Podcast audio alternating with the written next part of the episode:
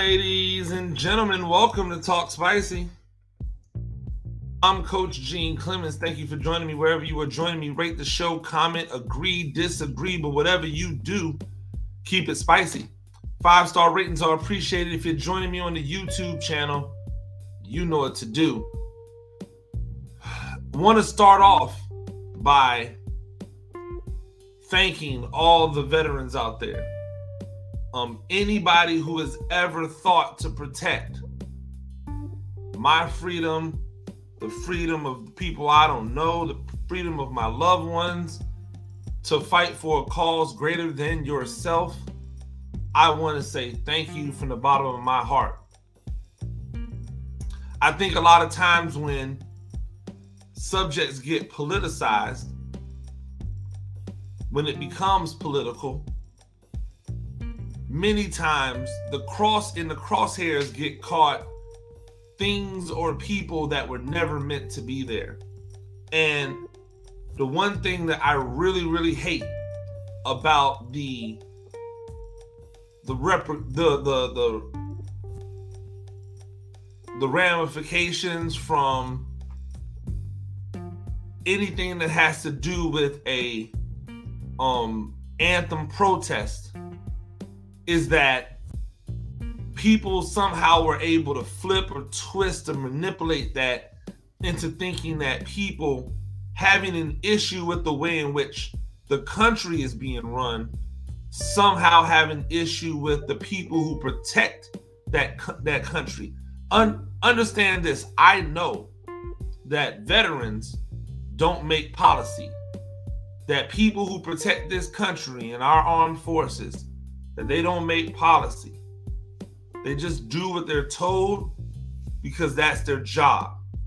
Their job is not to question why. Their job is just to do or die. I heard that somewhere. And I take that in I take that into serious consideration because I don't ever want anyone to believe that my issues with the way in which this country treats my people means that I have anything to anything against our armed services, our armed services and those who populate our armed services because many of my people um, are in the armed services.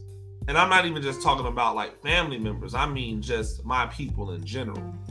And so today, I want to wish all of the veterans out there black, white, Hispanic, Asian, whatever color you might be, whatever nationality you may want to represent, whatever ethnicity you are.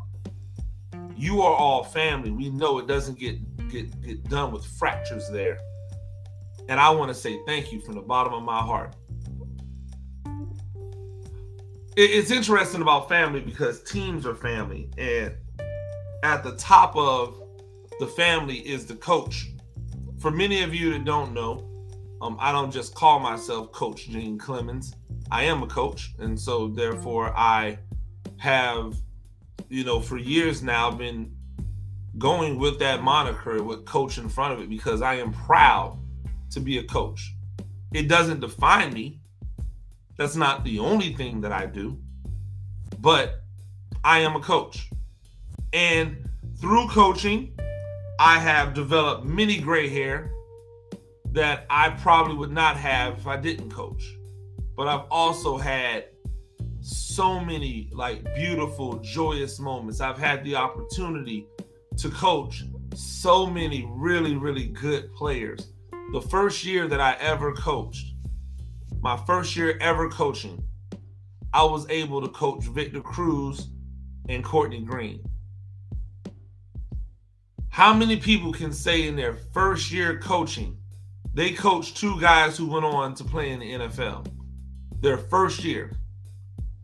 That they had some type of relationship with two guys who went on to play in the NFL and and those guys know and I, am not i'm not the guy reaching out hey man can you hey no no no no no that's not what i do that's not how i get down i've never asked anything out of any former players that have gone on to um, big time division one universities that have gone on to the nfl and there are lots but I just want them to be successful. I never wanted to, to glean my star off of their star. And for the most part, I think if you if, if you were able to catch coaches in an honest moment, honest moment, most of them would feel that way. I want to be rich. I want to be rich one day. I want to be well off. I want to be wealthy. I want to be able to pass on financial stability to the next generations. Um, I know that that's probably not going to happen as a high school coach. I'm okay with that. That doesn't mean that I can't be wealthy. That doesn't mean that I can't be rich. That doesn't mean that I can't. It just means that I'm going to have to do that in some other way. And I'm 100% okay with that. So I'm not looking to flip my affiliations as a high school coach into trying to hold on to a player as they ascend. Once you're done with me and your time is done with me, go on to whomever your next coach is and continue to live your life. That is how I've always felt. That's how I will continue to feel. That's just not what I do. I don't even really like going with kids on recruiting visits because I don't ever want it to be about me. I don't want to take pictures with the coaches. I want to go and talk X's and O's with the coaches. I don't want to talk, I want to take pictures. I don't want to post them on my Instagram. Hey, coach, thanks for coming by. Like I, I'll do that because that's the game you play in recruiting, right? Not just me getting my kids recruited, but also me trying to make sure that I can get other kids that want to come play for me. Oh man, he knows this coach, he knows that coach. So I might, if, if the coach comes for a recruiting visit, hey, thanks to blah blah blah for coming. I appreciate it. Yeah, but that's not really what I'm here for. I'm happy that coach is here to recruit our kids but I don't want to talk about like recruiting with that with that coach. I want to talk about football. Absolutely. So it makes me think about everything that you have to deal with when you become a head coach. And I've had the pleasure of being a head coach a few times. Sometimes it's worked out, sometimes it has not. Sometimes it's been my own fault, sometimes it has not. When I when I think about the the line that you have to walk as a head coach, it, it's it's difficult, and people won't understand it at the high school level. But I'm to break it down to you like this: you don't get paid a lot of money in most places. This whole idea that high school coaches are making over a hundred thousand dollars, you're talking about a handful of coaches out of thousands upon thousands upon thousands of coaches. A handful of them make a hundred thousand dollars just for coaching football. Keep in mind, most coaches still have a regular job. That's a, as a teacher. I teach English and I teach journalism. So I am not all day in my classroom drawing up plays. All day in my classroom, I'm trying to get my kids to learn how to write a really good essay thesis. That's what I'm doing. And then in between times, I'm trying to do the business of football. That's the communicating with um administration about things that might be going on, communicating with other coaches about practice, communicating with people on the outside, supporters, trying to keep relationships great. You have to wear all of these hats at the same time, right? And none of those hats include coaching. So then when you coach, when you get to the point where you you get to coach, you get to the point where you get an opportunity to do what it is you actually want to do, to do the thing that you love, right? Once you get an opportunity to do that, you have questions and you have decisions to make. The number one question is what is my goal? Is my goal to win? As a head coach, do I want to be the guy who's trying to win? Trying to win and win championships. Because if the answer is yes, you might not be able to stay at the place that you're at because there's no chance to win there. If your op- if your goal is to be the winningest coach, if your goal is to win championships, then you may have to give up a head coaching job that you have because that head coaching job is never going to yield you championships. Now, that might sound weird to you, but what do you mean? Give you got to give up your Hey, listen. If that's your goal, you have to put yourself in position to be able to attack that goal. And you can't attack that goal, that goal, at a school where there are no chances to win. Now, if your if your thought process is I want to be able to develop, mentor young men, well then you can do that in any school because wins are not the priority. But watch this. Even at those schools, you got to make winning a priority because if you don't win, and if you don't so, show signs that you can win, they're going to fire you. Yes, they're going to fire you from a job where you only make a few thousand dollars a year to work thousands of hours. I want y'all to let that sink in. Um, I'm a writer. I get paid to write. I make more money to sit down and write an article that might take me an hour with research might take me a couple hours i get paid more money to sit down and write an article in the comfort of my home or at my office whatever it might be.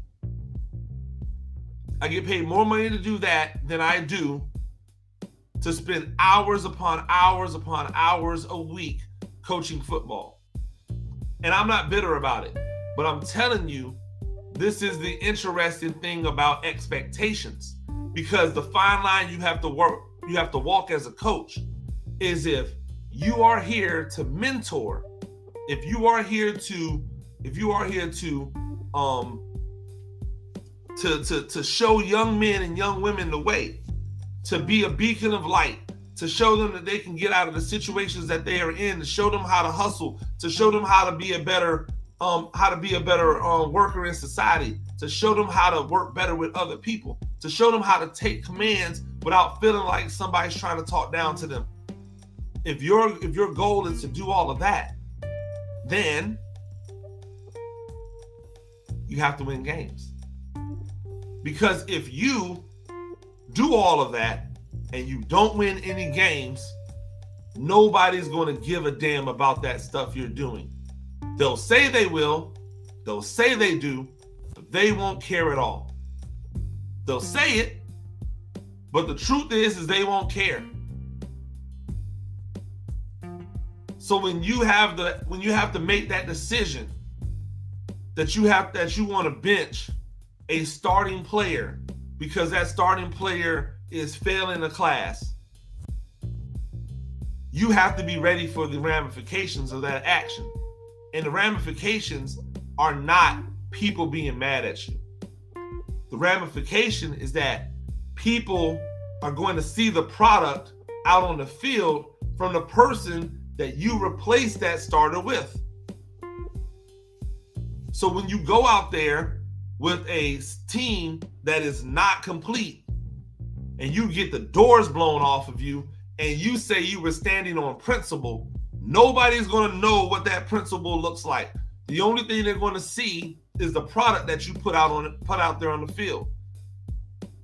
So if your starter is here and your starter's backup is someplace down there that we can't even see, and that's the decision that you make in the post game press conference, are you going to go out there and go, well, you know, we didn't have our starting left tackle because he couldn't pass his math class, because he wasn't passing his math class, or because he was failing five out of his seven classes, or because he was failing two out of his four classes? Are you going to go out in public and say that? No. Why? Because you care about the kids. You want to punish the kid, but you don't want to hurt the kid externally. So you're going to take it, right? You're going to take it. But when you take it, people are going to say that dude doesn't know what he's doing. That guy can't coach. He doesn't even have his best players playing. They're not going to investigate. They're not going to look into why you don't. They're just going to assume you're stupid. You're incompetent. We need to get our guy in here. We need to get another guy in here. So that's the fine line that you walk. Sometimes you're going to have to swallow your pride. And you're going to have to play that guy that you don't want to play because you know they don't really deserve to play. Because you have to build up enough equity, you have to build up enough trust you have to build up enough understanding. You have to win enough so that when you do bench him or a guy like him in the future, people go, well, if he didn't do what he was supposed to, then because we know that coach coach knows what he's doing. Coach didn't just forget how to win. Right? That's how that's how it's got to happen. That's not how you like it. That's how it's got to happen. You're going to get fired you keep rolling out one win and two win seasons, and you're going to get fired. Depending upon the place that you work at, if you go 500, you're going to get fired. I've seen people have winning records and get fired. This is at the high school level where the coach is not making hundreds of thousands or millions of dollars, where they're making a couple thousand a few thousand. Even in the places where the coach is making a decent living to coach. What is he making? 10, 15K to coach? Still do the numbers, still run those numbers on the hours spent. Because if that coach is making 10, 15K, 20K, then the expectations for that coach is through the roof. You don't even have to get to the hundred thousand dollar coach. If that coach is making fifteen to twenty thousand to coach, the expectations are through the roof, and you're not going to get much time to figure it out. They will be on you immediately. Guaranteed. It's a fine line coaches have to walk. And it is an unenviable line. But it's a line we happily walk. You know why? Because in the end, we get to work with young men and young women. We get to see them grow. We get to see them blossom. You know, the, the greatest thing in the world to me is when I see a young man come in as a freshman and I have no expectations for what he's going to do on the field. And by the time that young man leaves as a senior, he's one of the most valuable people on my team. There's nothing better than watching a young lady come in as a freshman and be awkward and unsure of themselves and leave as a senior and be strong and confident and one of the most valuable people on the team. That's what we coach for. But understand that comes with the cost. And sometimes we're going to have to swallow their pride. We're going to have to swallow our pride. I've had to learn it as I've become comfortable with who I am and what I want to be as a coach. And every other coach has to learn it for themselves. Ladies and gentlemen, that is Talk Spicy. I'm Coach Gene Clemens. Thank you for joining me wherever you are joining me. Rate the show, comment, agree, disagree, but whatever you do, keep it spicy. Five star ratings are appreciated. And if you're joining me on the YouTube channel, you know what to do. Till next time, peace. And thank you again to all our veterans.